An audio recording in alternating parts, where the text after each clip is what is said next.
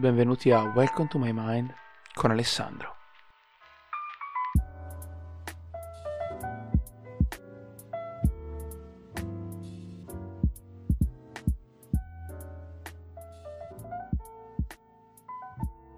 Buongiorno o buonasera e bentornati a Welcome to My Mind.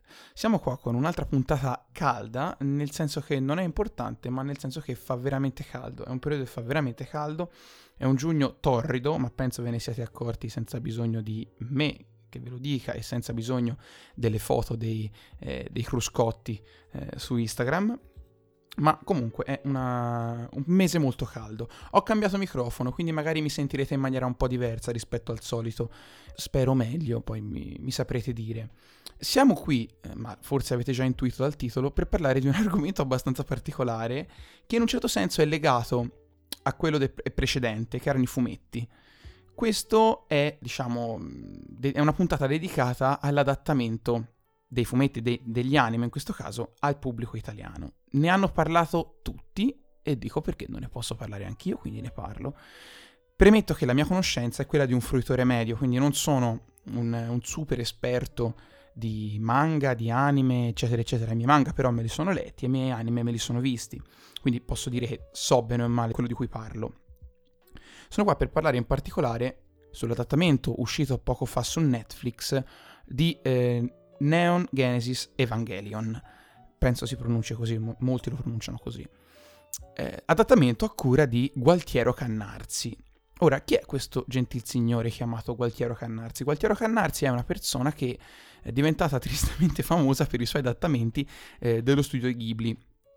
Se avete presente Nocoldiz, che è una pagina satirica di YouTube, uno youtuber che fa montaggi, la principessa Monodose, tratto appunto dalla principessa Mononoke, è un, fo- un montaggio che esiste grazie al bislacco adattamento di Cannarzi, eh, di questa divinità bestiale che lui trasforma in maniera abbastanza buffa. Andatevela a vedere perché è una risata, sono 30 secondi ma è una risata continua.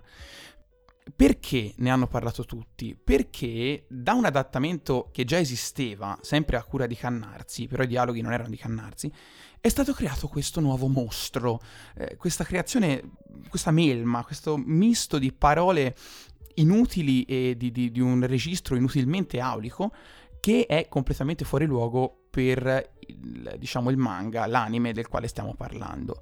C'è stata una live molto interessante con eh, Cannarzi, questo gli va dato, si è messo davanti a delle persone che lo stavano accusando e, par- e ci ha parlato insieme, quindi bravo, buon per lui c'è stata questa live in cui appunto Cannarsi giustifica i suoi atti, il perché ha creato questo doppiaggio, questo, diciamo, questi dialoghi in maniera così tanto aulica. Ma eh, non, quello che ho capito io è che semplicemente lui non dà importanza al, al pubblico. Cioè, secondo lui il pubblico non è importante nelle opere, quando in realtà sappiamo tutti quanti che il pubblico è fondamentale, perché senza pubblico l'opera non esiste. Eh, ma parlando in particolare di uh, Neon Genesis Evangelion, ci sono stati dei, dei, sostanziali cambiamenti. Allora, mentre la prima serie, quindi quella uscita nel 97 in Italia, era doppiata bene e i dialoghi avevano senso, per esempio questi, queste, queste, cose gigantesche, questi robottoni, non conosco bene la serie, comunque questi robottoni si chiamano angeli eh, nella prima serie e apostoli nella seconda serie, questa è la prima cosa che ha fatto storcere il naso, su questo non è l'unica, l'unica, stranezza, l'unico cambio, perché per esempio la modalità Berserk è, stata, è diventata la modalità stato di furia, quando Berserk di per sé andava benissimo.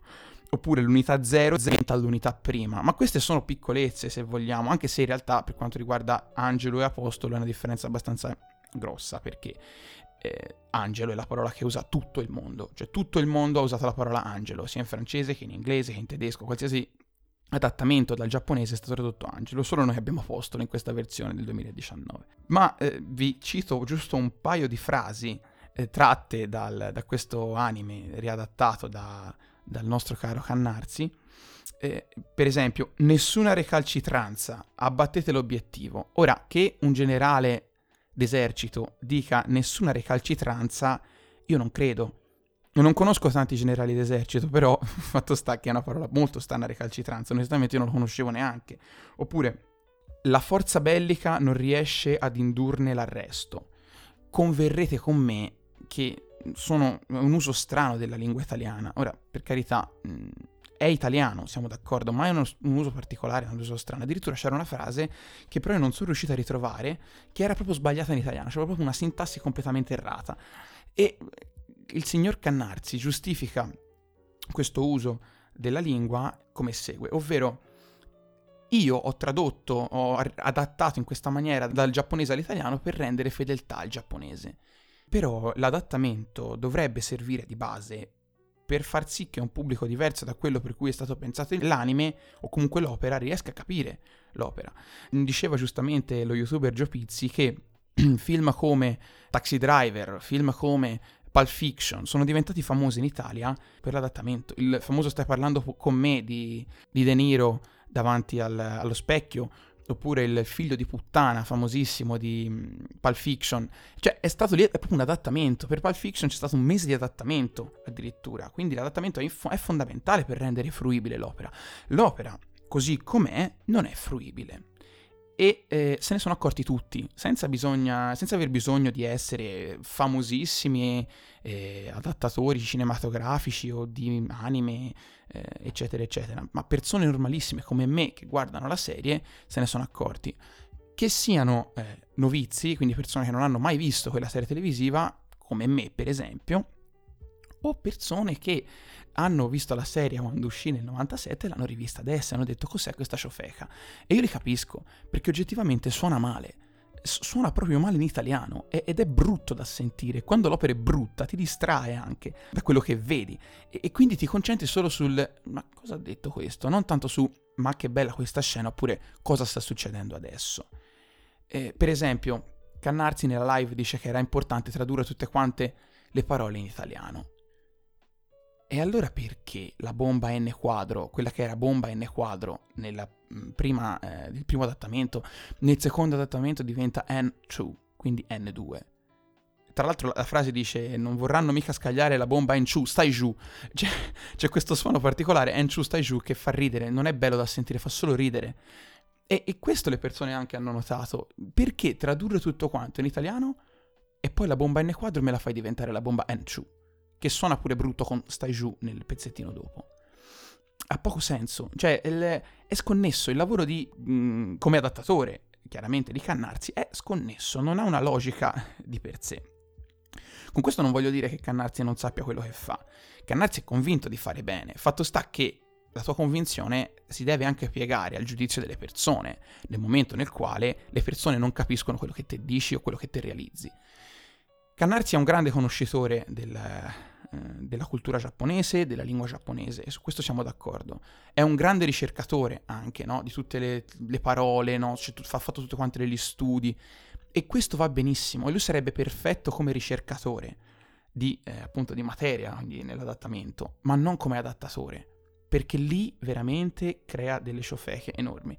E vi, vi, invito veramente ad andare ad ascoltare quello che è riuscito a partorire negli anni, nei vari adattamenti eh, che ha creato. E tra l'altro il, la reazione del web italiano è stata così tanto forte che Netflix, con un post simpatico, ha detto ci avete fatto provare cos'è lo stato di furia. E ve lo riassumo. Il, il doppiaggio eh, di Evangelion eh, Neon Genesis è stato rimosso e sono stati riadattati un'altra volta i sottotitoli. Adesso viene il dubbio, cosa fanno con, ehm, il, eh, con, il, nuovo doppiaggio? Perché adesso la serie in italiano non c'è su Netflix, perché appunto hanno tolto il doppiaggio che era inascoltabile. Ma non per colpa dei doppiatori, occhio perché i doppiatori sono stati più che bravi, per colpa a questo giro, come ho detto, di Cannarsi che ha creato questo tri- tripudio inutile di, di paroloni che non hanno senso. E quindi sostanzialmente l'opera che è adesso su Netflix non è in italiano, ma i sottotitoli in italiano rivisti, con un italiano sufficientemente plausibile. E questo perché appunto la, sta, c'è stata una rivoluzione da parte delle persone che non, non volevano ascoltare quello che Cannarsi aveva creato. E, e qui mh, mm, giustamente eh, mi viene un dubbio, ovvero se sia giusto quello che è stato fatto sulla rimozione dell'opera, eh, quindi dell'opera di doppiaggio, oppure se non sia giusto. Quello che è certo è che così com'era la, l'opera non era fruibile normalmente, in quanto io penso di avere un lessico abbastanza esteso, metà delle parole non le capivo, oppure aveva una forma, una, gramma- una, grammatica, un lessico incomprensibile. E questo è sbagliato dal momento in cui l'opera è, f- è, studiata per essere fruita dalla maggior parte delle persone. Ne parlavo anche nella puntata dei fumetti. Deve essere fruibile dalla maggior parte delle persone. E Gualtiero Cannarsi nella live spiega che lui è convinto di aver fatto bene il suo lavoro. E io non dico che lui non sia bravo col giapponese, però appunto secondo me ha ciccato in pieno l'adattamento ma non solo di questo, di diverse opere anche dello studio Ghibli, come sappiamo, opere d'arte meravigliose, cinematografiche meravigliose, hanno vinto anche una marea di premi. Quindi adesso secondo me le cose sono due, plausibili sono due. Netflix ha investito un sacco di soldi nel riadattamento italiano di quest'opera, quindi dubito che riuscirà a riadattarla un'altra, una terza, una seconda volta in questo caso, anche se sarebbe la terza. Per cui la, la vedo impossibile che ripaghi da capo un adattatore e dei doppiatori per rifare tutte quante le scene. Quello che credo più probabile è che faccia un accordo con la casa che adesso possiede i dialoghi doppiati in italiano della prima, eh, del primo, della prima release del, del, dell'opera, che, che, era nel 1997, e li pubblichi poi su Netflix. Questa secondo me è la via più papabile mh, mm, che verrà affrontata.